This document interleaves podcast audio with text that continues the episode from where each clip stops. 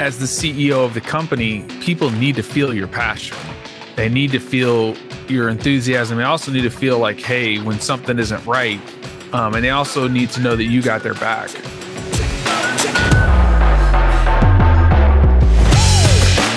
Welcome to In the Thick of It.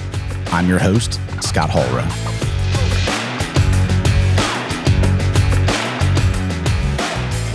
Today's episode is an extra fun one for me.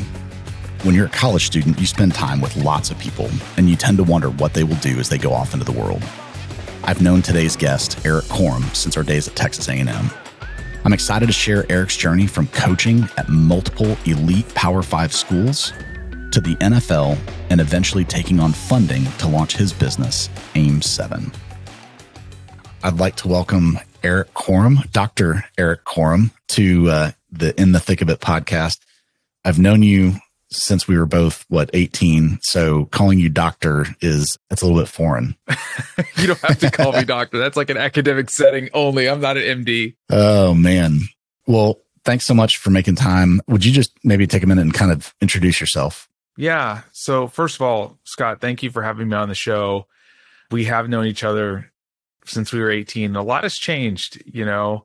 You grow up you learn you adapt you have a family, you have a business. So there's a lot of things that have changed. But yeah, I grew up in Dallas, Texas. I went to Texas A&M. That's where we met. We were in Aggie Men's Club. I was a walk-on football player. Got really interested in human performance. Went on to have a 16-year career in the NFL, college football, and started as a traditional strength and conditioning coach. Then I introduced sports science to American sports in 2011. So if you've ever watched an NFL game and they show a player running down the field and they're like, "Oh," so and so is running 20 miles an hour. I pioneered that technology when I was at Florida State. Really interesting time because, you know, this did not exist in the US. I went to Australia, brought this technology back. I'm like, these little devices we're putting on the players connected to GPS satellites and accelerometers and all this stuff. And we had millions of data points and uh, so much so that I had to hire a former NASA propulsion engineer to help us organize the data. But it was just data. And I think you'll find this interesting. Coach Fisher comes to me after the first week. Jimbo Fisher was the head coach at the time. He's like, All right, Erik, how are we going to use this? I'm like, I don't know. and that did not go over very well. We spent time and money and we have a lot of data, but we don't know what to do with it. Right. And so actually, I'll tell you the real story. He said it was practice hard. And I was like, I think so. And he was like, basically shut the front door. And so I was like, I'm going to shut my mouth. And what we did was, is for the first time ever, we quantified the game of football. What actually happens in a game? What actually happens in practice? We found two things. And this translates to business. If you think about where this is going, if you want to be elite, you have to reverse engineer success. So we didn't even know what the game was. We found out number one, we had elite coaches and elite players. We were killing ourselves. We were practicing four to five games worth of volume during the week, and we were just dead on Saturday. Number two, there was multiple things. Whenever the second biggest one is, although all these different positions had unique demands, like a receiver playing core four special teams, may sprint like actual high speed sprinting, two thousand yards in a game they may cover 6,000 total yards. A lineman would sprint less than 100 yards in a game. And most of the time, that was going from the sideline to the field. It's just a different job. But they were trained all the same.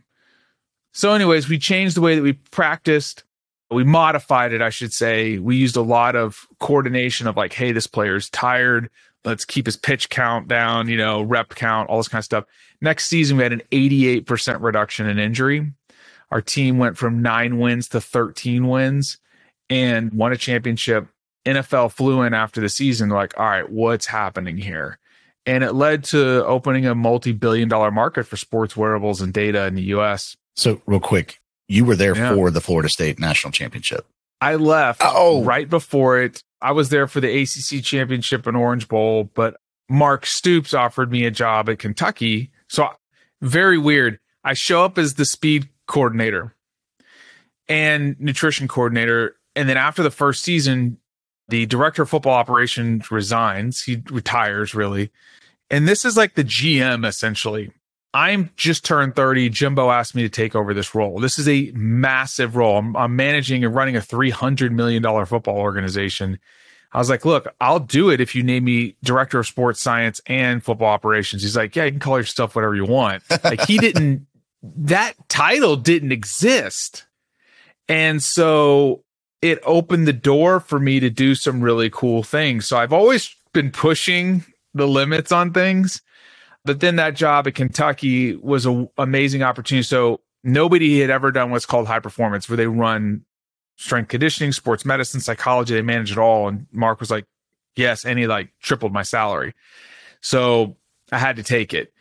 And Jimbo didn't blame me. There was like an interview. He's like, well, the SEC wins again. You know, they got deep pockets. And so I went there, got a PhD while I was there if working full time in the SEC wasn't enough. And I noticed something in sports that no matter what sport, I'd also worked 14 years in pro track and trained multiple Olympic gold medalists. And whether you were an elite football player or track athlete, they all kind of had the same commonality. They could adapt to stress faster than anybody else, physical and psychological. And so I wanted to understand what drove adaptation.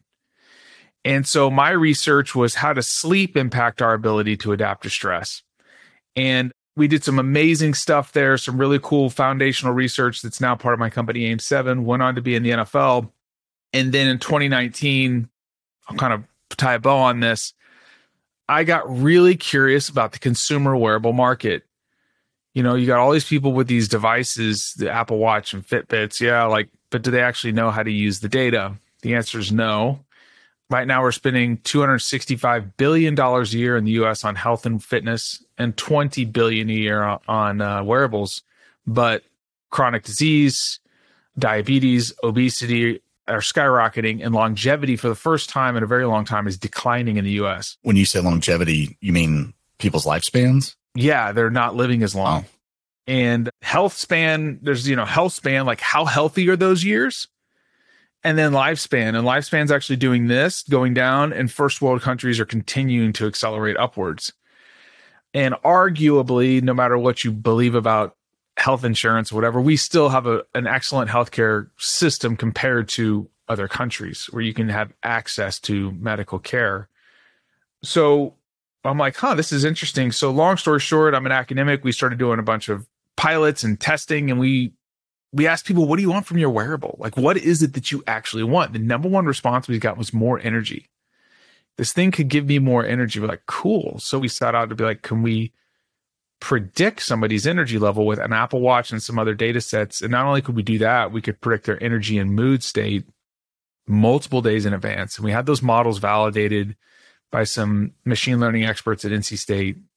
And that's what started AIM7. And um, started that, really dug into it in late 2020, went full time, had a lot of bumps in the road, a lot of ups and downs, I'm sure we'll get into. We are in the thick of it, but we are now at an inflection point where it's working. And we rolled this out in mid February to paying customers. We have a 94% conversion rate to paying customers. Our daily active user rate is 3x better than the market average. Our retention rates are 80% plus after 30 days. An elite world class app is 20%. And so, where the data after 30 days, the average person now is experiencing a 31% reduction in stress. They're doing 38% more workouts. And we have a very active audience, a very active user base. And we've actually found that our long-term value is in enterprise and we're rolling out a platform solution here this coming month to uh, fitness studios in three markets in texas so there's some really cool stuff going on but you were there for some of the big bumps in the road where, like this sucks this is not what i had in mind now we've stabilized and it's really cool to have people go use it and be like this just changed like we're getting these emails i'm a more present parent right now I'm more mindful. My resting heart rate's down 10 beats a minute in the first month. I'm actually managing and coping with stress. My weight, I'm losing weight. Like just these amazing stories are flooding in. You're like, okay, we got something good. But it took two years to get there. yeah. Well, anything tech related takes time. So, yeah, I definitely want to dig more into the business side of things, but I actually want to go Mm-hmm. backward for a minute. Hmm. You mentioned earlier you grew up in Dallas. Talk to us a little bit about how you grew up. What was your home like? What'd you do after school? Did you go to public, private school? What was life like for Erik as a kid? Yeah, both my parents were entrepreneurs. My mom, Sandy Korem, is the owner of the Festive Kitchen, which it's so funny. I can't talk to almost anybody that grew up in Dallas that hasn't didn't like grow, especially if you're in the Park Cities or Highland Park, didn't grow up on her food. But um, she started that business out of a 400 square foot kitchen over a racket club. She was baking brownies for a hamburger shop called Chuck's Hamburgers, and um, she was a registered nurse with no formal training and now she has a very large catering and food manufacturing company. She's in Central Market. She's everywhere. She's got four or five locations in the Dallas Fort Worth area. But I grew up on the weekends during the school year. I was working catering events on Saturday. My mom put me to work. In the summer, I was working. Did you wear like a, a bow tie and jacket? For a lot of times, she stuck me in the back. She didn't give me the glamorous jobs. She always made me like I was the person that helped load everything up. I would be in the back washing dishes, breaking stuff down. Most of the waiters were older, and she would do a lot of high profile events. Like eventually, she got to the point where she's doing like Troy Aikman's wedding, Emmitt Smith. You know, these were her regular clients. And so an 18, 16, 18 year old kid is not going to be out there. It's going to be somebody that presents a little bit better. Okay.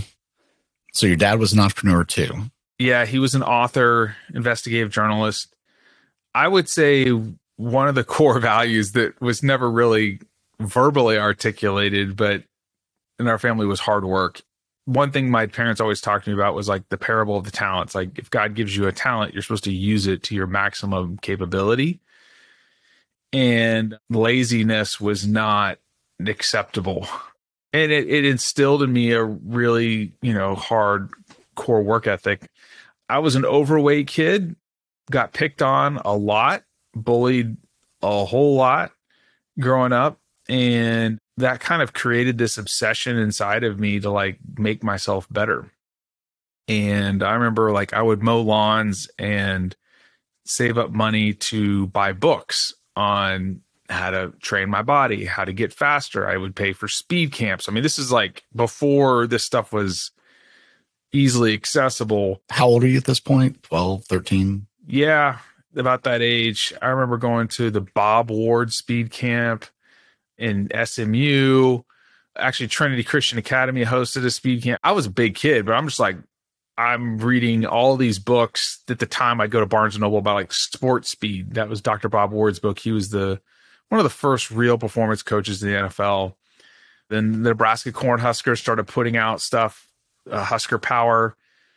And so I was just fascinated with how to improve my body. So fitness has been a part of your life since the beginning. It has, but I wasn't, I didn't have great genetics.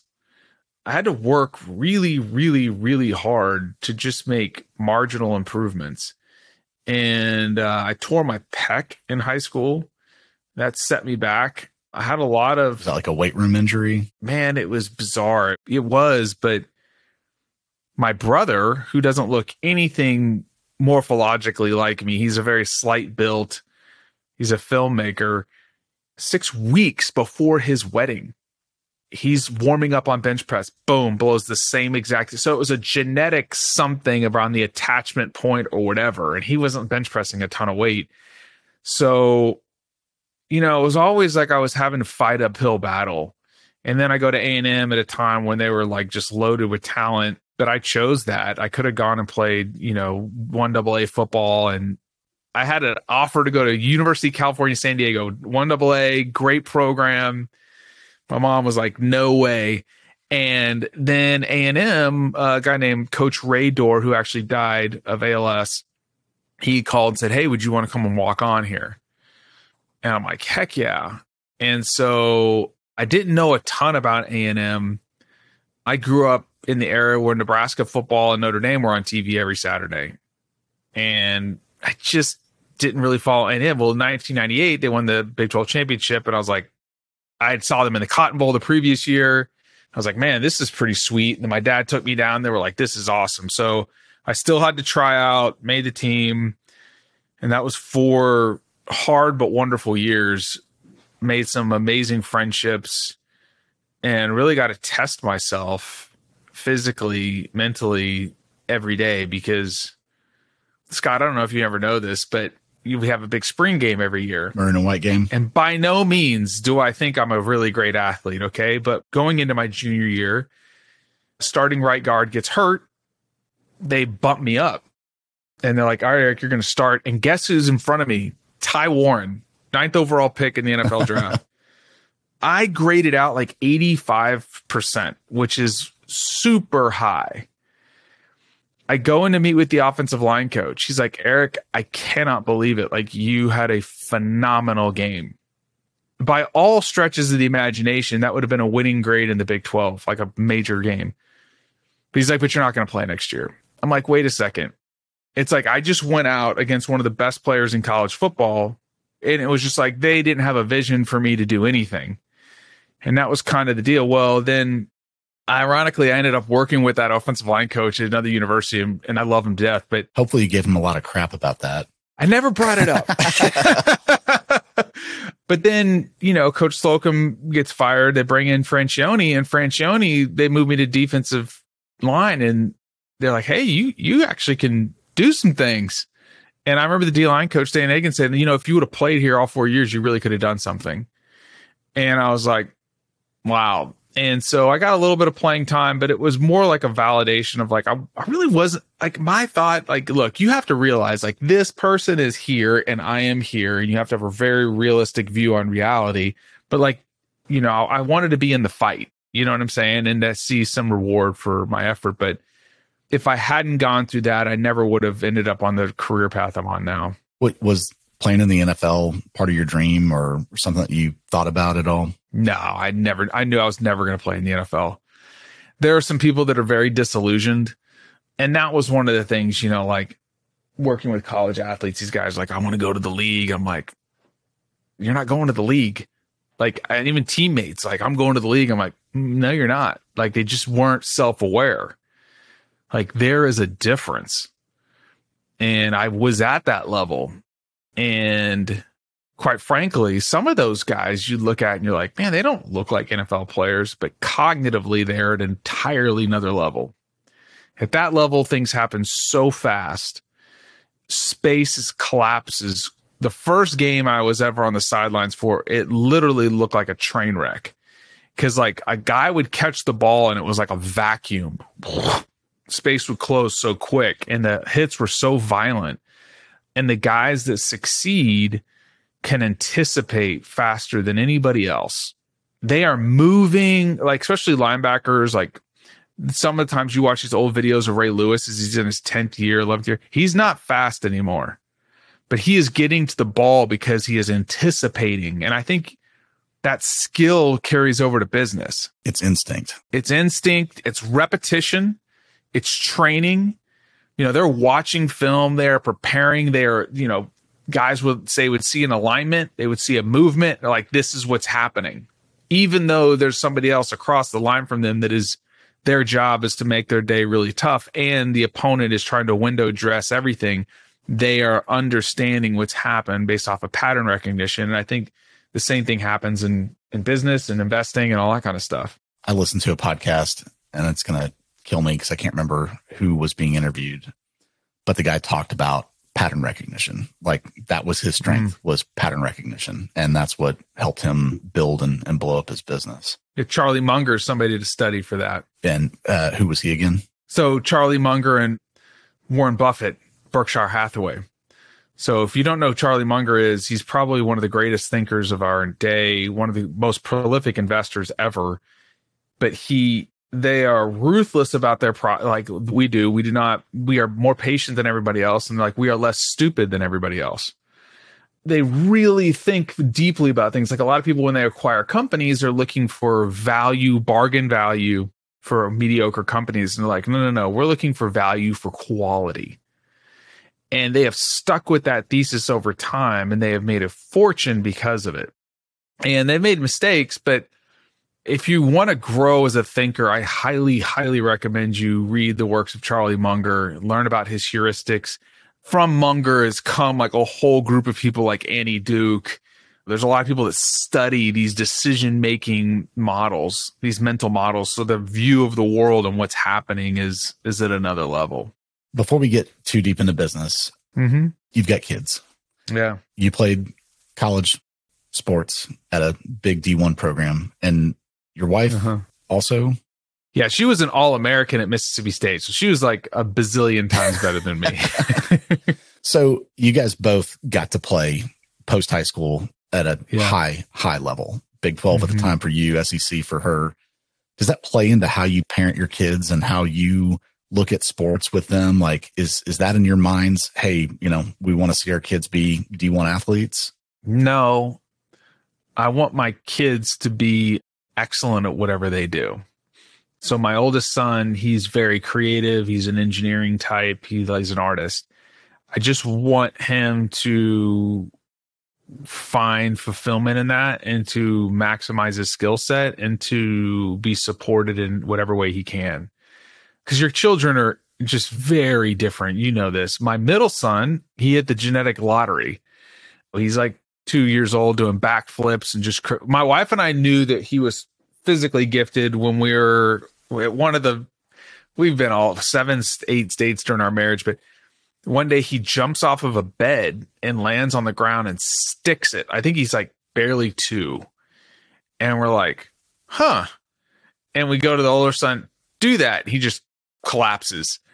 And I look at my wife, I'm like, uh oh. And like that, you know, a year later, he's doing backflips and all this kind of stuff. And like, he's really into sports, but we don't have to tell him. He is practicing all the time. Like, he'll watch Machado or he'll watch somebody make a play and he'll literally go outside and mimic it over and over and over and over. It's just like how he's wired. With the other ones, they're like trying to create and build and and so I think our purview on what X like he gets another level of coaching from my wife stuff that most seven, eight year olds are never, but he gets nuanced coaching. And she also holds him to a really high standard, but at the same time, we love him up. We want him to have fun. We want him to just go out there and play and enjoy and know that like most likely he won't be a college baseball player or athlete. That is the statistical likelihood that he won't. We don't want him to burn out. We don't want him to regret these things. We don't that's what most parents are doing is they're crushing their kids. Research demonstrates that if you do want them to be elite, they should do multiple sports and have frequent breaks. Aaron Judge was a three sport athlete in high school. Every year at the NFL, you watch Yeah. draft. I guarantee you, Scott, go do a Google search and they will go through. ESPN does it almost every year and they list out all the multi sport athletes. If you specialize early, that is a recipe for disaster. So our sons do jujitsu, baseball, or the older son does jujitsu, and then like whatever else. That's this family sport. He's been doing it seven years. The middle son, jujitsu, baseball, football. We have them go out and play golf. We go do just games and activities as a family, but we're not trying to raise our kids to be androids. Well, I'm glad to hear that because I think way too many parents are focused on college scholarship and my kid's going to sign a seven figure deal after they graduate from college. And that's just not reality for It's a fraction of a percent, mom and dad. If you're listening, please don't do that. It's the wrong move. as an aside here at Venn, we have two former college athletes and they are some of our top performers. I think that there's Great They teammates, huh? they absolutely it's the roll up your sleeves, whatever it takes. That's not my job, does not exist in their world. And I would love to hire more former college athletes. So You should get into a pipeline. is there something out there? Is there like a Oh, heck yeah. okay? You can go to the athletic departments and they have people that are their job is to like help them with interviews and job placement. And I think the one thing that if you're interested in that, just know that there may be a learning curve because literally their job, especially the higher level, has been to be excellent at that thing. And they go to school. It's hard to do both. My GPA, granted, I was not excellent. One of my questions was going to be tell me about you as a student. Were you a strong student? Let's here we go. coming out of A&M, I was exercise science, exercise phys. I had a 2-8. The only reason I got into grad school at Arkansas was I got a really good GRE score. And then it was like everything changed. I learned how to do very productive, deep work. And I was in love with what I was doing and I was obsessed. I was going to ask, was there a difference in the curriculum that you were just more drawn to, more interested in the graduate work? Well, A&M, it was hard, first of all. It was really hard. I was not mature. There's a lot of things I in college where I was very immature now that I look back. And I, I think everybody is, but like I really like there's some areas that I could have stepped it up for sure went to grad school. I'm living, I mean, it was like a shock to the system. I'm living in somebody's basement in Arkansas, going to the University of Arkansas. Single. I'm single. I'm like, now's the time for me to step it up to the next level if I want to be elite, if I want to really make a difference. The training at A&M was so good, though. I had a 4.0, I think, after two or three semesters in grad school, and my head of the department was like, listen, Erik, this is we're glad we made the bet on you because it's working, but this is boring, isn't it? I was like, very. They're like, why don't you go do this physiology program in the animal science department? And it's like six or eight, it's like eight week chunks of like neurophys, endocrine phys, blah, blah, blah, blah. And honestly, I almost made a switch to go into medical school. I was like, you know what? I just love the science. So I took the um, MCAT, got a really good score. I ended up teaching for Kaplan and I was about to go do that. And I started thinking about what kind of relationship do I want to have with somebody? And I was doing rounds in the hospital and I couldn't stand it. One of our good friends, our common friend, David Nolan, was I was coming down to the Houston Medical Center and I started doing some rotations with different people. I was like, I hate like coming in and going out. And that's when I decided that this wasn't for me. But um I think I finished my master's and PhD with like a three nine or something like that. That's fantastic. Yeah, I mean, but it was I was really interested in it. I was self directed, and I had grown up a little bit. You know. Yeah. I'm by no means very smart. Eh, whatever. now, did you take a break between undergrad and graduate school, or did you go straight to Arkansas? Went right into it. Literally, I had to do a, a an internship to graduate I talked to our head strength conditioning coach, Mike Clark, who's a legend in the field. He went on to be in the NFL forever. He's now at the Detroit Lions with Dan Campbell and all those guys, which is so cool to see all these Aggies. I talked to Aaron Glenn, I don't know, a couple months ago. It's just wild, like just how it all kind of came full circle. But, anyways, he's like, here's a list of colleges where I know somebody to get you this internship. First one was A, Arkansas. Picked up the phone, Hi, Coach Decker. My name is Erik Korem. I'm looking for an internship to graduate. Mike Clark. Rec- oh, Mike Clark. Yeah. When do you want to start? that was it. That was it. I moved up there. I knew nobody. Somebody from Campus Crusade was like, somebody's renting a room in their basement. And I just got in my car and moved to Arkansas. Man. So there's something really important with that right there. You know, there's the saying, it's not what you know, it's who you know. And yeah, as much as I hate to admit it, like there's so much truth in that. And the other thing that I think is so important to take from that is it's critical that people don't burn bridges. Like relationships, even if they're not close, you cross paths at some point with people again and again. And mm. the way that you, you treat people is so, so important. I couldn't amen that even more. And, you know, people you meet in college, like if I could go back and do it again, I probably would have been a little more present in certain parts of my life. But I was doing a lot of things and I grew up in a different way. But yeah, I agree with you. Like I had an investor call yesterday, I had a couple really awesome ones, and then one where I was just like getting just snarky, big timed.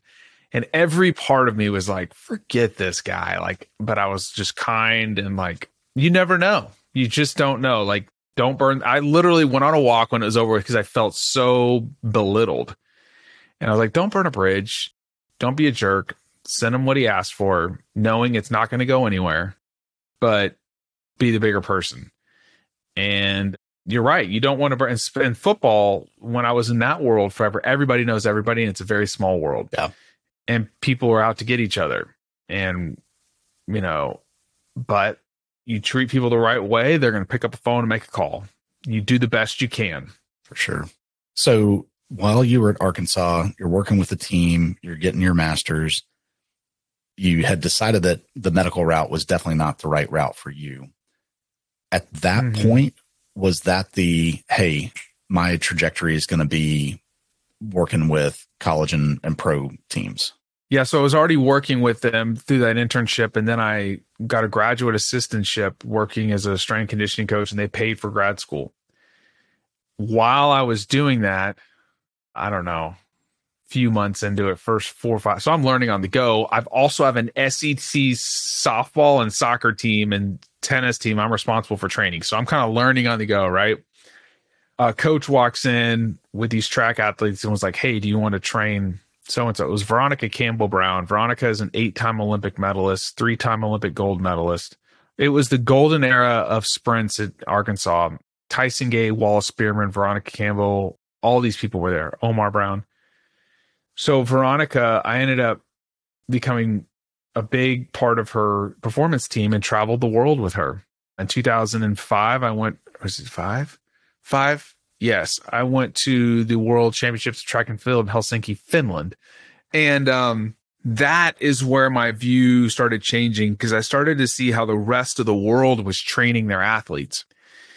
And in the US, we have a problem. We have too many good athletes. It's like if you're in Saudi Arabia and you got all this oil underneath your feet, are you like looking for green energy? No, you're just going to tap the floor, right? in the US, we got the biggest genetic blend and amazing population of athletes on the planet. There's very few countries that can rival us. Why is that a problem? Well, because we don't, if somebody gets hurt, you just throw in the next person. We are not actively looking for ways to maximize our talent. And so, especially back then. So I started traveling the world and I started hearing about this stuff, this sport science and these institutes of sport. And um, one of the coolest stories is Australia, massive landmass, small population. I don't know if you've ever been there, but it's enormous, beautiful country. I believe it was 1978. I believe that was the year in the Olympics they finished like 50 something in the world in medal count. It was embarrassing. And they were like, enough's enough. We're going to do something about this. We're tired of always losing. So they instituted something called the Australian Institute of Sport in Canberra. That's where it started, which is their capital. And they brought together physiologists, coaches, biomechanists, everything under one building. And like, we're going to do everything we can to support these athletes and build them up. And that's where some of these massive technological innovations came from, like the athlete tracking that I brought. So, anyways, they went from 50 something in medal count by the 2000 Olympic Games they were third in the world. Great Britain did the same thing leading up to the London Games, invested massive amounts of capital. And if you think about this, like Russia did this early on during the Cold War because winning was political warfare. China's doing the same thing right now. They are investing an absurd amount of money into their athletic programs and they're hiring American coaches. Uh, they're bringing the best minds in the world to China to help develop their athletes. And then they have these very sophisticated programs of finding youth athletes and they put the it's some of it's very sad how they're doing this. Take them away from their families and just training.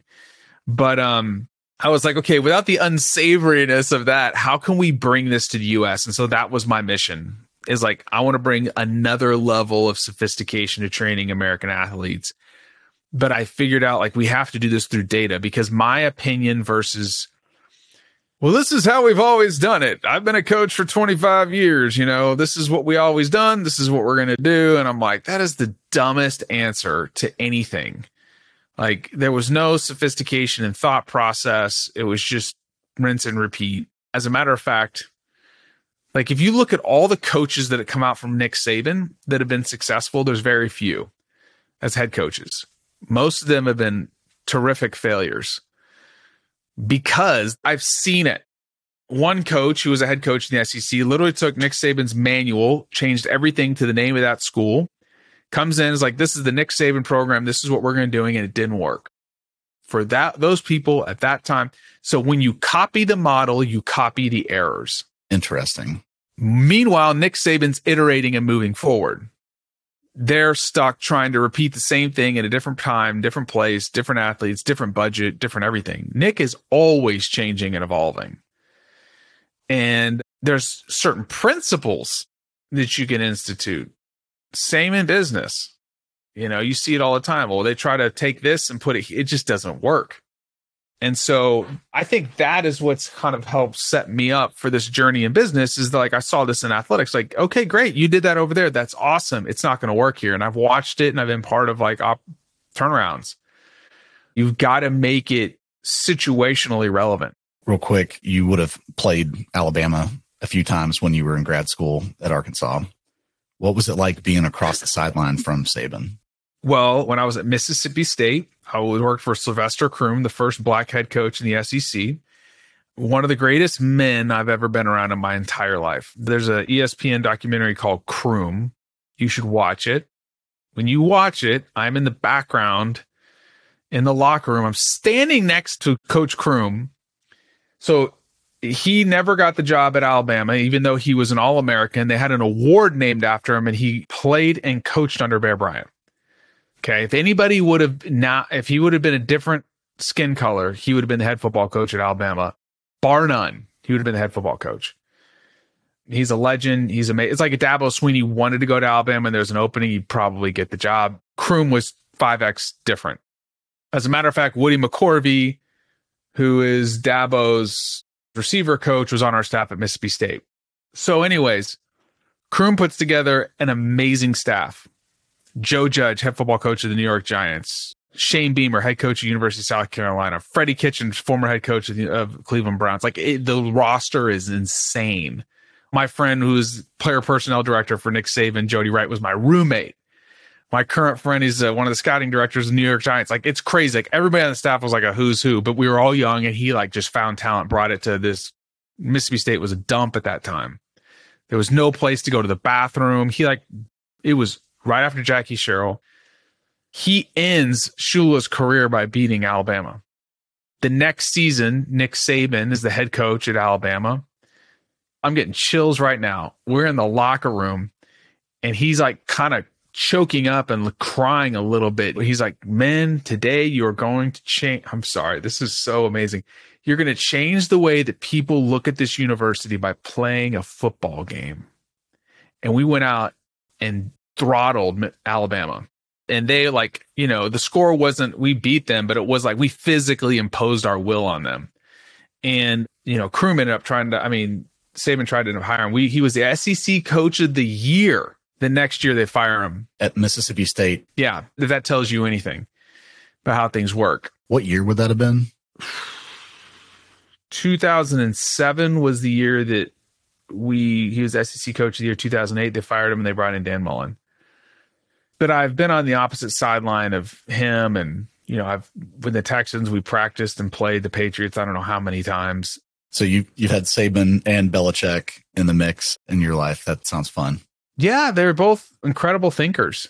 You know, they're very deep thinkers. They're, you know, you see Nick go off here and there, but he really is most of the time very quiet. As a matter of fact, they keep everything calm over the headset there is no calamity. And everything is very strategic. They do everything in a very specific way to put people in a position where they can think and make decisions. There's a lot to be said for that calm. I tend to wear my heart on my sleeve and if you ask my team does scott get animated? the answer would be an emphatic yes. Mel's trying not to laugh over there in the corner. And that's okay too it just if you're acting out of your emotions all the time, if that's your default mode, that can be a problem. But as the CEO of the company, people need to feel your passion. They need to feel your enthusiasm. They also need to feel like, hey, when something isn't right, I mean, they also need to know that you got their back. And so I would also say like that can also be a an asset. Well, people definitely know when I'm excited and when I'm not excited. So, all right. So today you run a tech company. Yeah. Erik, mm-hmm. are you a techie? Are you a technology person? I like technology. I can't write a lick of code. I tried to learn Python. Yeah, I would say I'm technology is just, you know, it's an avenue to to take an idea to me and to bring it to scale quickly.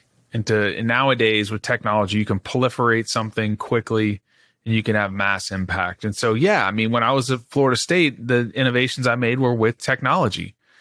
I'm not a data scientist. I think what I do is I look at the macro level of how something could be used. And I'm always trying to cut the baloney and get to how does somebody use this sophisticated thing in a way that's going to move the needle for them. So yeah, I'm a technologist. And what year was it that you were at Florida State and you brought the technology into the program? 2011. Okay. So this is pre Apple Watch. I think that we had, you know, Fitbit was probably around. Jawbone was around for a little bit. Jawbone and Fitbit were, yeah, for sure. And there were probably a couple of others at the time, but this is pre Apple Watch. And I think that this is the first time that the masses are even remotely thinking about fitness technology. Is that a fair statement? Yeah, I mean, uh, Fitbit was on the rise. People were really interested in tracking their movement. You know, it was a very unique concept. They did lose a massive amount in market cap. Their valuation went from about 10 billion to I believe they exited for a little over 2 to Google. And the reason for that is two things. One, I heard their CEO say they never move past data. People wanted to know what to do with this and they never answered that for them. And then number two, because the utility was wearing off with like, great. So I walked 8,000 steps. Apple shows up on the scene and says, we can do that. And we can give you something that's sleek, it's beautiful, and it has multi use.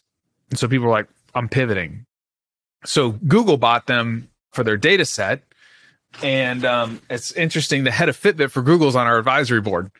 He's a fellow M1er because he saw that we're kind of that data intelligence layer. We are the ones that are making, we're hardware agnostic, we make it useful. But yeah, like you saw this early rise, you know, in the early to mid 2000s. And then Apple comes on the scene, and Apple's like, whoa, now we got really cool access to health data, to activity data, or can measure your heart rate. We can tell you if you have an arrhythmia. Now it looks like uh, continuous glucose monitoring is on the horizon using optical sensors, and a patent was just filed by Apple for a ring, which would give them 24 hour HRV, which is a measure of how your body's adapting to stress.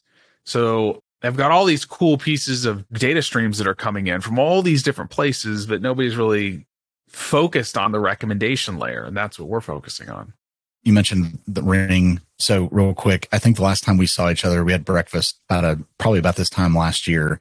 And I'm pretty sure you had an Oura ring, an Apple Watch, and a Whoop all going. Are you still rocking yeah. multiple uh, devices? Yes, I am. I mean, I, if it was up to me, I wouldn't do that. But I'm doing it so I can test. You know, you're small team, and we're actually about to implement Oura, Garmin, Whoop, Samsung. It looks hopefully next month. So we're testing all of these things right now. And, you know, you have to make sure that the data is coming in in a certain way that you can then use it. And also, I'm really interested in their user interface, how they're showing people the data. Why is it that some of these companies are billion dollar companies and they really haven't moved from insight to actionable recommendations? And there's learnings there. And so I wouldn't call Oura a competitor. They're more of an enabler. They could be in that competitive realm. I'd say Whoop may consider themselves. They're they we're we're nobody to them right now, but they're very insular ecosystem. But most they're just enablers. Like Apple Watch, they build these technologies so you can build solutions with them, right? Well, I think you touched on something that's really important. And as the head of a company, you need to drink your own champagne, as we say here at Ven, right? So we say eat your dog food. Champagne sounds way better than dog food. Yeah, yeah. so you know, knowing what your customers are experiencing from, hey, I'm mm-hmm. I'm syncing AIM7 to Oura for the first time. What is that experience like for the customer? You need to experience that for yourself, and sounds like y'all are doing that. Yeah, you got to have a really good product manager. I was doing a lot of that myself, and then as as AIM7's expanded, I have an excellent product manager who's actually a former professional golfer and he was actually coaching my dad. And my dad's like, "Hey, this guy Charlie, super sharp. Went to William Mary, which is funny. That was like my last job in sports. That's a whole nother story. But he, he's like, this guy wants to be a product manager. He's like, could you want to talk to him? So he has no experience, but he's an excellent coach, like amazing coach, and he's super smart. So he started doing all this stuff with AWS and started kind of building those skill sets as he was transitioning from professional golf to this. And I was like, hey, here's a project. And he killed it. And he gave another one and he crushed it and another one and he crushed it. And he had this intuition about user experience and teaching somebody through this medium. And his intuition is really strong and he can iterate really fast and come up with designs and another athlete. And I'll tell you something funny. The other day, we're going over, you know, I'm like, hey, listen, like, you have to get the minimal viable product of the feature that you, we want to test before we can go build the great, beautiful thing. We got to get the people are saying this. Let's go test it out. And there was this point of friction because, you know, the UI is good. People, it's easy to navigate, but we have a vision of where we want to go with this. But, you know, right now it's just getting it out there and getting people's hands and making an impact. I could tell it was frustrating. He's like, I just want it to be like this perfect thing as an athlete. I got to have, I'm like, bro, some of the best products in the world. Okay, chat G I tested. Look at ChatGPT. I'm using this right now. Pulled it up on my screen. I was like, they don't even have a search function. I can't even expand the side part. You know, where like whatever your prompts are, basic stuff they're not doing. Why? The magic is in the box over to the right. And I was like, although those things drive me crazy and I have no idea why they haven't done that yet, you can't get a hold of customer support they're worth i don't know 40 50 billion dollars. And it to them that's probably the mvp yeah. We're with that in particular we're having a lot of conversations around the office about ChatGPT as you should. But somebody had a great analogy in the last week or so. They said it this is like the internet in 1992 mm-hmm. a lot of people you told them about it are like eh, okay what's that going to be good for and I don't think that people are looking at ChatGPT saying, what's that going to be good for? I think that people just don't know what to do with it. Much like in 1992, we couldn't envision taking our smartphone and unlocking our door or changing our thermostat or talking to the delivery person on our ring camera, you know, from halfway around the world.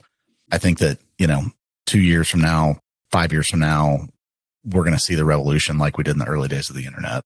I think people are speeding up the applications because we're more tech forward now. The average person doesn't understand yet, but for companies that are forward thinking, it's not just ChatGPTs, these large language models, as you understand what's sitting underneath it. And there are things I'll tell you, Scott. I mean, I don't care. I'll share this here. When I first had my vision for AIM7, I'm Mark Haidar is on our board. He is the CEO co-founder of Dialexa, big company in Dallas that just had a big exit to IBM, one of the best dev houses in the world. He owns a company called Vennli. And he and I were in this group called the Presidential Leadership Scholars. It was an amazing experience. And through that, I told him I was doing AIM7. He's like, make a journey map. I'm like, what is that? He's like, go figure it out. So I come back and I made this journey map and I I have it. I could show it to you. I was like, the ultimate vision of what this is is you come to a computer screen with a blank interface, and it's like, how can we help you on your health and wellness journey? And you just tell it what you want it to do, and then it starts building this structure out for you. And I showed this to somebody recently, like, holy crap. And he looked at it, he was like, yeah, this is great, but this doesn't exist. Well, the potential for it does now. And so those large language models can't do what we're asking them to do. Like if you ask ChatGPT to make you a, it'll give you the tenets of a nutrition program, but there's no nuance. Go get me an exercise. It's whatever the internet has. And so it could get really, really hurt if you followed it. But the ability to interact like this, if you build on top of it and you train the model with your IP, that can get really interesting. So let's dive a little bit more into AIM7. So you've taken all these mm-hmm. learnings, you've seen what the data can do, and mm-hmm. now you have this idea to take that further. And maybe like, what was that moment that you were like, boom, this is the idea. I got to run with this? Yeah. When we wanted to see if we could predict somebody's energy level and we used some unique machine learning methodologies and we beta tested there. I mean, it was just like, I had 20 people logging data and we ran these models and we could predict their energy and mood state and we had very clearly defined rules that led to outcomes and we had it externally validated and we're like crap this is real and then i showed it to mark and mark's like dude this is really interesting now when you developed that were you still coaching? Uh-huh. Had you actually filed and started the company yet? Or was this like just a little, hey, I'm going to just, It was an idea. It had the worst name ever. what was the first name? Optum. I don't think that's bad. It wasn't, I guess it was just cheesy. I don't think it's bad at all. Yeah. A buddy of mine was, we were working on it together. And that's when I was like, okay, I brought it to Mark, and Mark was like, you got something here. You need to go build this thing. And I'm like, oh gosh. And, you know, he wrote me a check and was like, I want to be on your board. And he was the first person that believed in me. I look back on what I didn't know just two and a half years ago. Like, I didn't know anything, like nothing. And what I thought I knew, I didn't know. I'd never built a product like that. I'd never started gone from zero to one. I'd gone from one to two, right? But I never really started with a blank slate. And so I started reading books like Lean Startup Methodology and just tried to do it the best I could. I had some people that were trying to help me, but I, you know, one of the hard things was I didn't have a full time team and it was very lonely and I didn't have elite talent. Engineering talent was bad. And that led to a lot of problems. And real quick, just from a timeline standpoint, it's 2023. You said you started this two and a half years ago. So we're middle of 2020 pandemic. I'm testing it in 2020. November of 2020, I moved back to Houston. So I was in Virginia, complete lockdown, like complete lockdown. You can't go anywhere. I come back to Texas, people were like, You're trying to start a company, yeah, get it off the ground in the middle of a worldwide pandemic, and you can't even leave your house. And oh, by the way, after the first few months of the pandemic, all the tech companies saw the need to build and improve things, to do deliveries and offer more cloud services. All the developers were hired by Google and Amazon and Facebook and Apple, and you can't pry them away. So you had a lot of tenacity to pursue this. Yeah, or stupidity. I don't know. Like I didn't really know what I didn't know. I didn't know what I didn't know. It was not. It was a world I hadn't played in yet, and you know, I couldn't get it. Uh, I had a co-founder. That's a whole nother story. We're still really good friends. It was just some market things. Anyways, I didn't have those engineers, and it's like trying to play football without a good quarterback. Like it doesn't matter how good your team is, you're not going anywhere. And man, there was a year and a half there of like intense frustration on my end. And is this your full time job at that time? Yeah, I'm not making anything. I mean, I think I paid myself 40 grand for like 18 months. Yeah, I was living off my savings. I had a certain amount of money I was just not going to touch, right? It was like, this is like my fail safe money right here.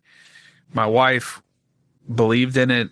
And um, what it originally started as is not what it is right now. It's not even really close. It is, but it's not. I didn't know how to go out and pitch. I didn't know how to like create this story arc that these investors wanted to see. I had family and friends giving me money because they believed that I was going to just figure this out. And um, it didn't raise a ton of money. And then did an MVP. It was a text messaging service. And it was like, we're sucking in data. And I was literally daily texting people what to do. Like you're reading the report, and in the morning, Erik's sitting down and Hours every morning. It was like a, it was on a web based interface. And um, people were getting really good results. real quick, what would your product manager have said about that? That's the right thing to do. Okay. I mean, when it's an MVP, it's got to be non scalable and you got to just see if the thing works. And there's a guy who was uh, founder of Anthos Capital. His name is F. Martin, and his daughter Julia was helping me. She was on our team. She actually was helping full time, but she didn't really have a technical background, but she was a hustler, like just worked really hard. And F had helped, I mean, he helped bring Microsoft, Apple, and Sun Microsystems public and he was one of the beta the alpha te- mvp testers. And he was like Erik if you can bottle this up into an app you've got lightning in a bottle. I was like okay we've got something here. Then it was let's package this up into an app. Well i thought that you know people said they wanted to sleep better they wanted to have more energy they wanted this this and this. So i'm just going to give them the recommendations to get there. Well that didn't work. We found that there was like First of all, the tech wasn't working right because I had a backend engineer that wasn't good. He had over engineered the solution to another level. And I, I'll tell you that story, that story a little bit later. But my assumption was, you know, people said this is what they want, but I found that there was this feature in the app that kept hitting called exercise recommendation, like tell me how hard and how long I should go today. And the people that did that started getting results. And there was no score, there was no none of this stuff. And so I'm like, okay, these are the things that are creating value for people. If I want to get them to here, I've got to create some immediate value. And what we really kind of we ended up we did this alpha test. We had about 250, 300 people in the app and like, I think you were at the early part of that and we had this attrition dropping off, dropping off, dropping off, dropping off. And then we started changing things. And guess what? People started sticking and it just started going up and up and up and up. And I'm talking to these people, I don't know, every week, hours every week. And they're like, Hey, if you would do this, if you do this, well, why are you sticking around? Well, this thing is making an impact. Well, this thing is okay. We're getting the signal and the noise, right? So in May of 2021, 2022, we stop on that and we get ready to build this beta product and we re-engineered this thing and it is just flat out not working. I go and get a front engineer who came from he I was recommended by the Byers Institute at Stanford and he is a stud crushing it on the front end. He's built multiple top 100 apps in the App Store. Back end is not working. I raise a good amount of capital had some really big investors hop in. They saw the version that we were building at the time and they're like, this is actually really good for the little dollars that you have had.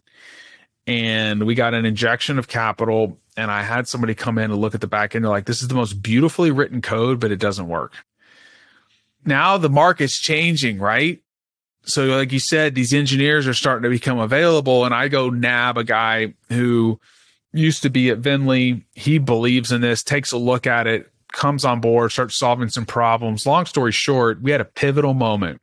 Our front engineer, we had an injection of capital, and we're like, we got to rebuild the rules, logic, and where it's coming from. He stepped up to plate and did it himself in six weeks. Wow. I didn't even know this was possible. Latency is like zero. It's moving lightning fast. And we're like, holy cow we start getting this into people's hands they're paying for it and now it's doing what we want it to do so what we do is here's the big thesis right if you want to address the most common preventable lifestyle diseases in america cardiovascular disease diabetes and obesity that are causing there's we're spending four and a half trillion dollars a year on in the us like over half of these cases are preventable you have to change fundamental behaviors okay and even bigger than that, our goal is, is like stress is rampant, but stress is not the problem. It's our inability to adapt to stress.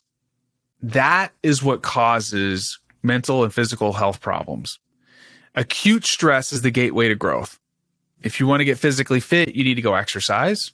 That's a stressor on the body. If you want to learn a new skill so your brain can change, you have to go deliberately engage in learning going back to the athlete stuff, the best athletes in the world are highly adaptable. So we're like, how can we improve somebody's capacity to adapt to physical and psychological stress so they can thrive? So what we're teaching people is, is how to build something called adaptive capacity. And there are five pillars, sleep, exercise, mental fitness, nutrition, and living in community or fostering healthy relationships. So we're an inch deep or an inch wide and mile deep on three of them, exercise, sleep, and mental fitness. So the AIM7 app will tell you exactly how hard, how long to exercise each day, and actually the type of exercise that you should do. That's a unique technology that we actually built in 2015 when I was at Kentucky. That is delivering tremendous results and rapidly Im- improves fitness. If you follow the fluid recommendations, you will see a significant increase in fitness and it dramatically reduces injuries and burnout now we've gotten to the point from the mental fitness side is we can assess your psychological state and we will push you an intervention based off of where you're at. So if you're stressed, we'll send you the precise breath work tool to use. If your mood is down, we send you a gratitude intervention. That has been people are all over that. That's been a really surprising thing to me. And then we give you sleep recommendations. But then what we do is so it's you got these acute things, but after a week, we do just like we would do with an elite athlete we go through all your data and we're like, here's the one area you need to focus on that's going to lead to the biggest change in your physical and mental health. And then we create a unique small little goal about that around that. And then we have these different levels level one, two, three. We move people up. So we've gamified it. We've turned it into this long term behavior change app and it's working. It is working. People are getting the results that they wanted. But it, where we started off and where we are now are two different places. But then this is the unlock.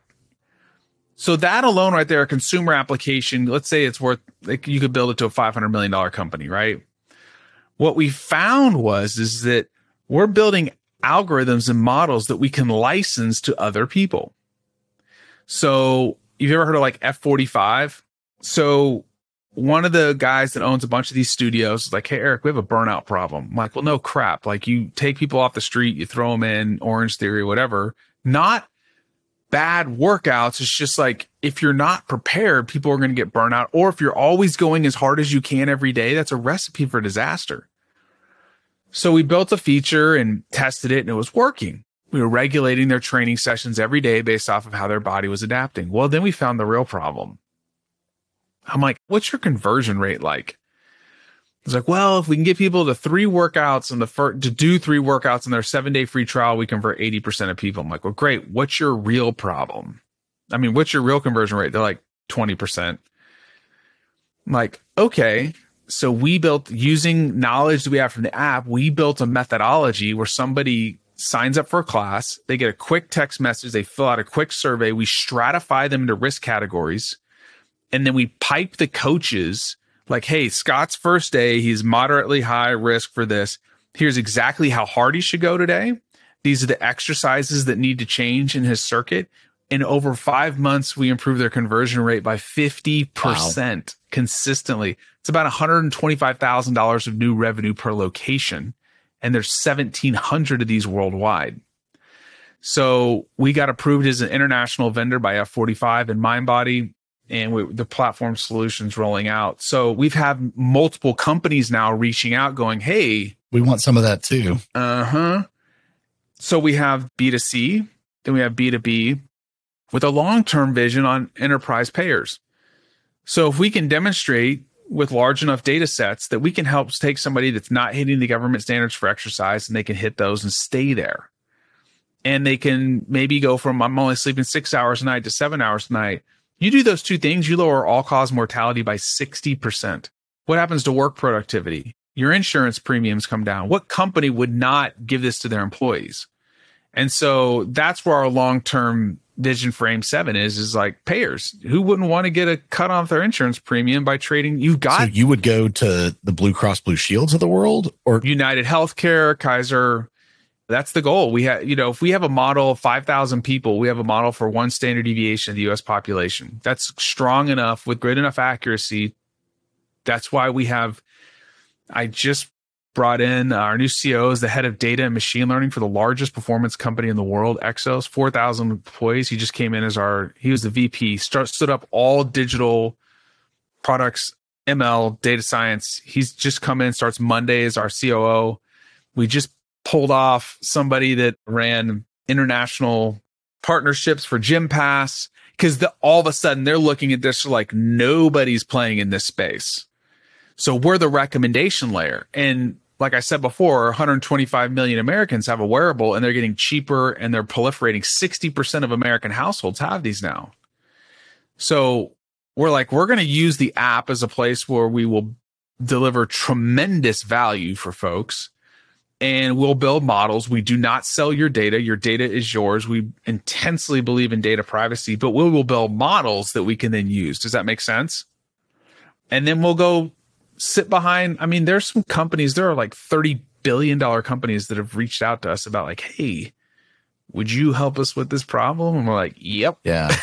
so real quick on the, the data and not selling it. Yeah. Is the idea that you anonymize and aggregate the data and oh yeah, you have to do that right now. So there's in the system, you're like a long string of characters.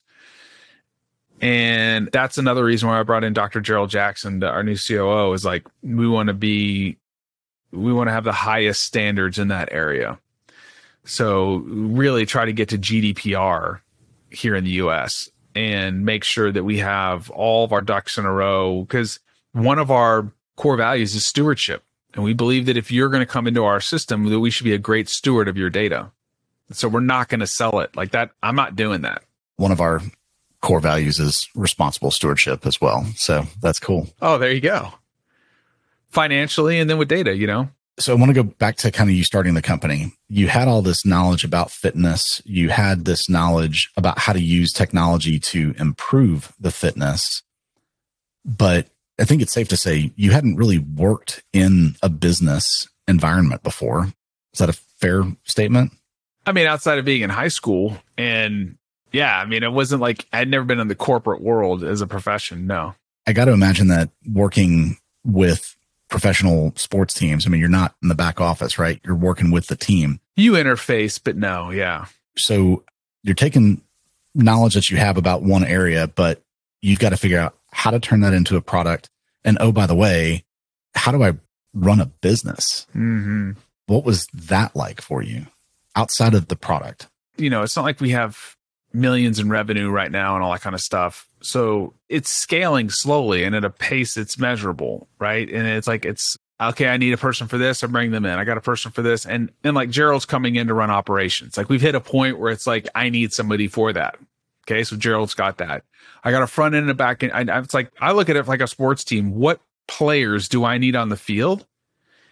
And we have all these terms in football. There's certain positions like quarterback. You got to have a great quarterback. You're not winning. There are other positions we have somebody like we call them glue guys.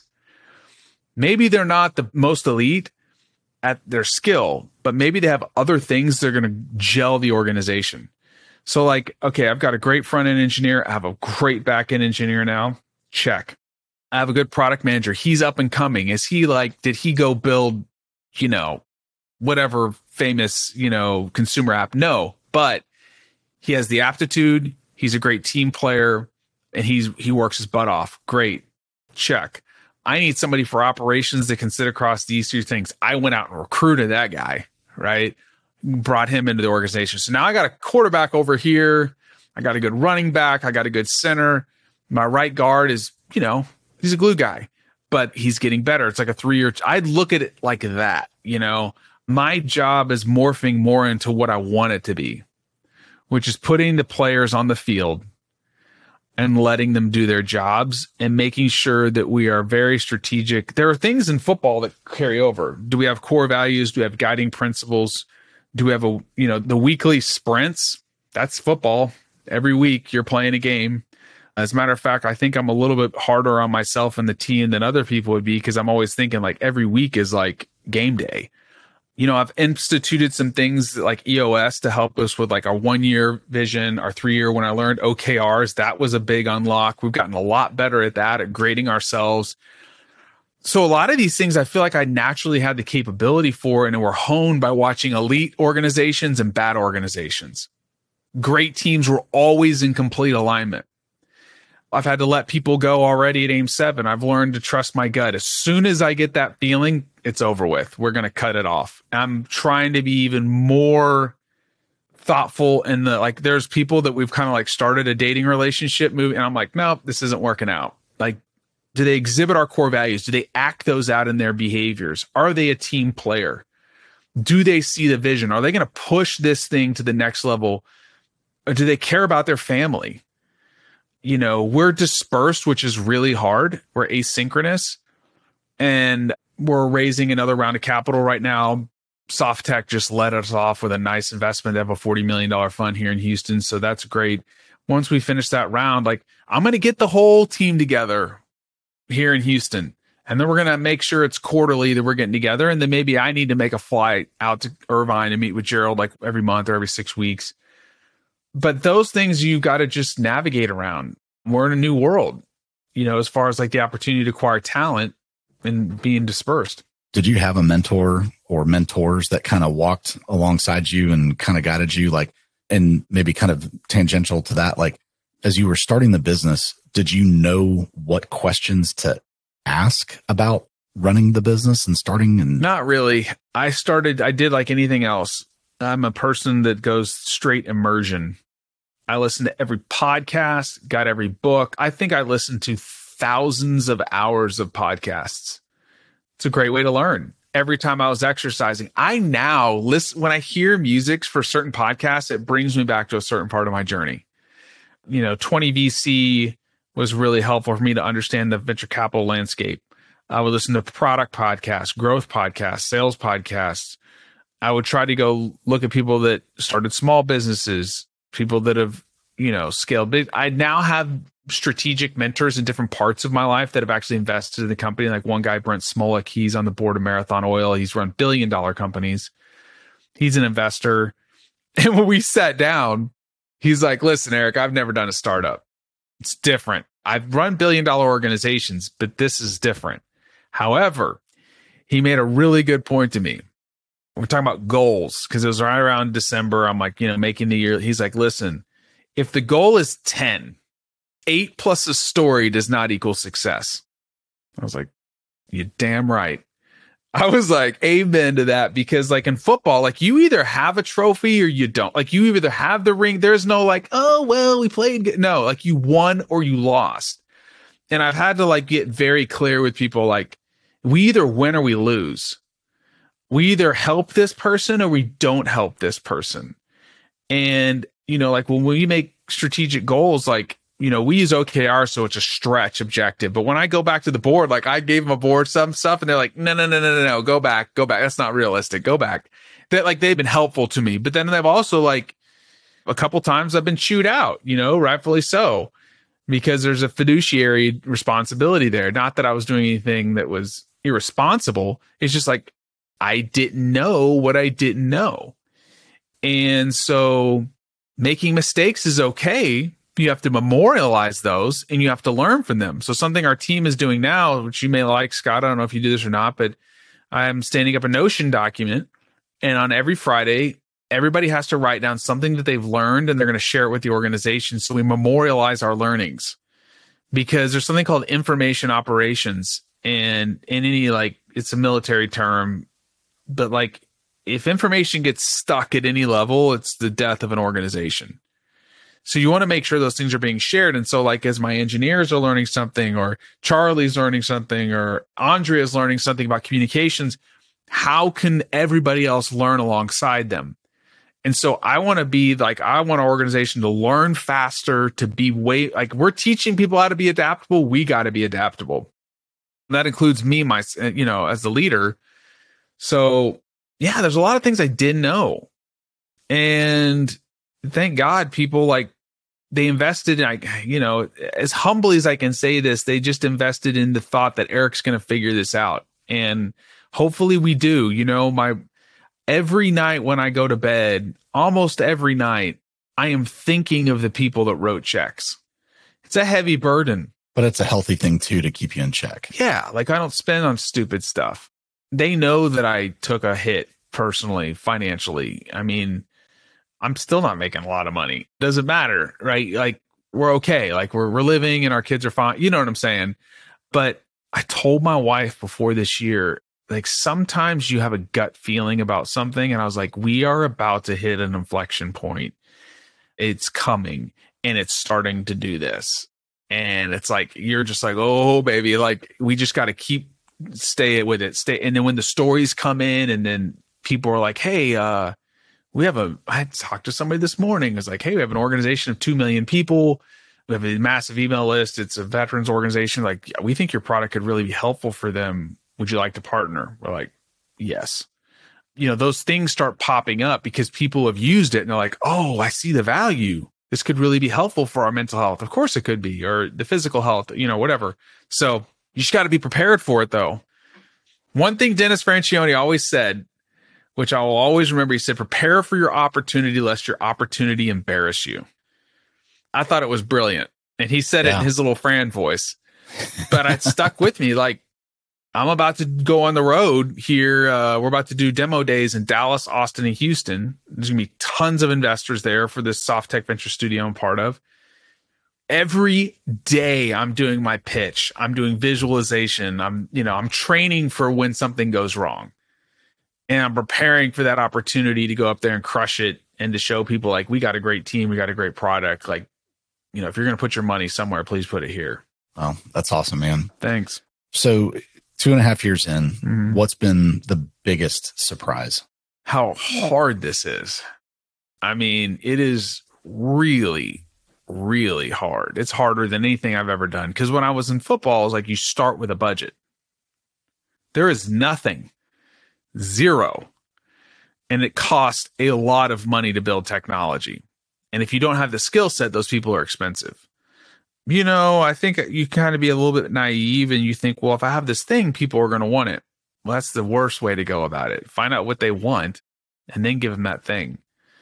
And it's going to take a lot of iterations. There's it's not just you're not going to turn on this marketing funnel and it's going to work. You got to do a lot of data analysis. You got to be very introspective on where your weaknesses is. You got to continually do a SWOT analysis. It's just hard. It's just freaking hard. But I see them we are, you know, I learned this blue ocean concept a couple years ago and I was like that's the blue ocean. We're swimming towards this recommendations world that doesn't people are going to go there but nobody's swimming there right now that i know of maybe i think there's one company that i can point to that's like they're going after the same thing So I think it's safe to say that the company you are today is not the company you started out to oh, be. no. Yeah. Uh-huh. That's that adaptability. On a personal note, when you came to the conclusion in your own mind that this was what you wanted to do, what was that first conversation like with your wife? Hey, honey, here's what I want to do. I was testing it all along, and she's learned to deal with ambiguity. She honestly was just like, if you believe this is what we're supposed to do, and I just prayed about it, and I felt like it was what we were supposed to do. And she jumped in both feet. Doesn't mean it wasn't scary.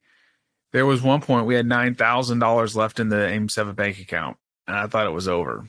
And then we had a somebody come in, a former NFL head coach, wrote a check for two hundred thousand dollars and then it just started going up you know and it's hard. It's really really hard. Now we're generating revenue but i'm like all right we have these objectives. We got to hit these points. And you can't be just so objective oriented. You have to be production oriented too.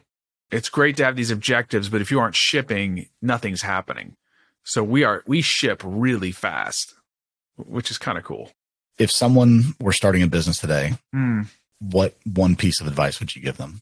go get a co-founder Interesting. I would say get a co-founder. It has been a very difficult road for me because I didn't have a CTO to start. If I would have had a CTO that was highly skilled with the skill, I think we would be much further ahead. Now I have all those pieces in place. It just took a lot longer. I would definitely have a co-founder. Unless it's a knowledge-based company where like you are the expert and it's like a lifestyle business where you can produce something, that's totally different. But if you want to build something at scale, you need a co-founder. Well, for people who want to learn more about AIM7, what's the best way for them to do that? Yeah, aim7.com, AIM7.com. Email me, Erik at aim7. I have a podcast too called The Blueprint.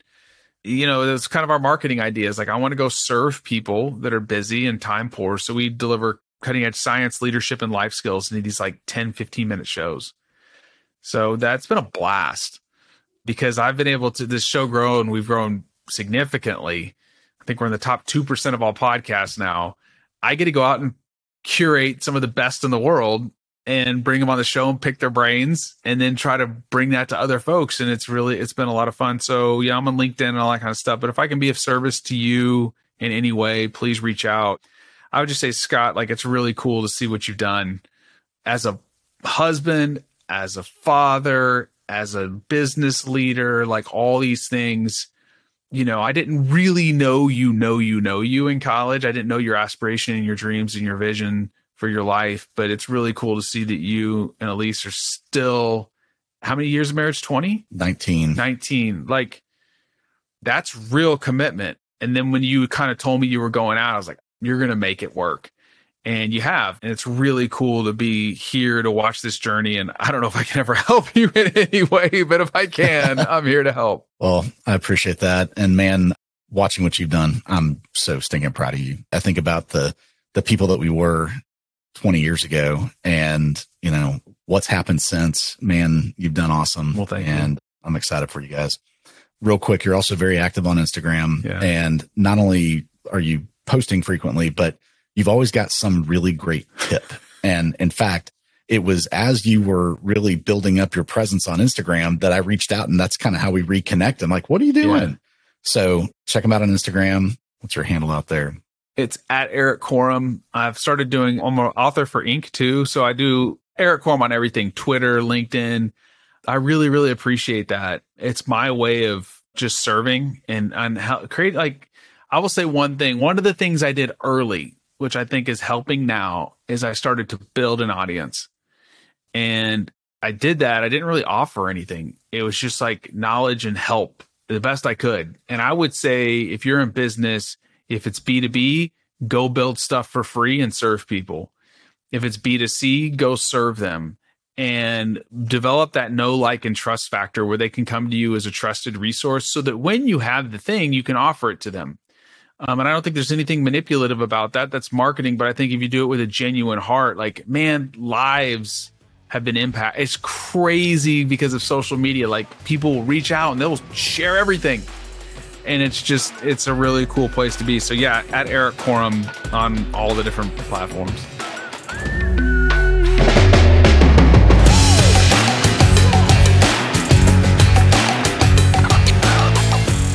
That was my friend Erik Korem, founder and CEO of AIM7. To learn more about connecting your wearable data for feeling and performing at your best, visit aim7.com.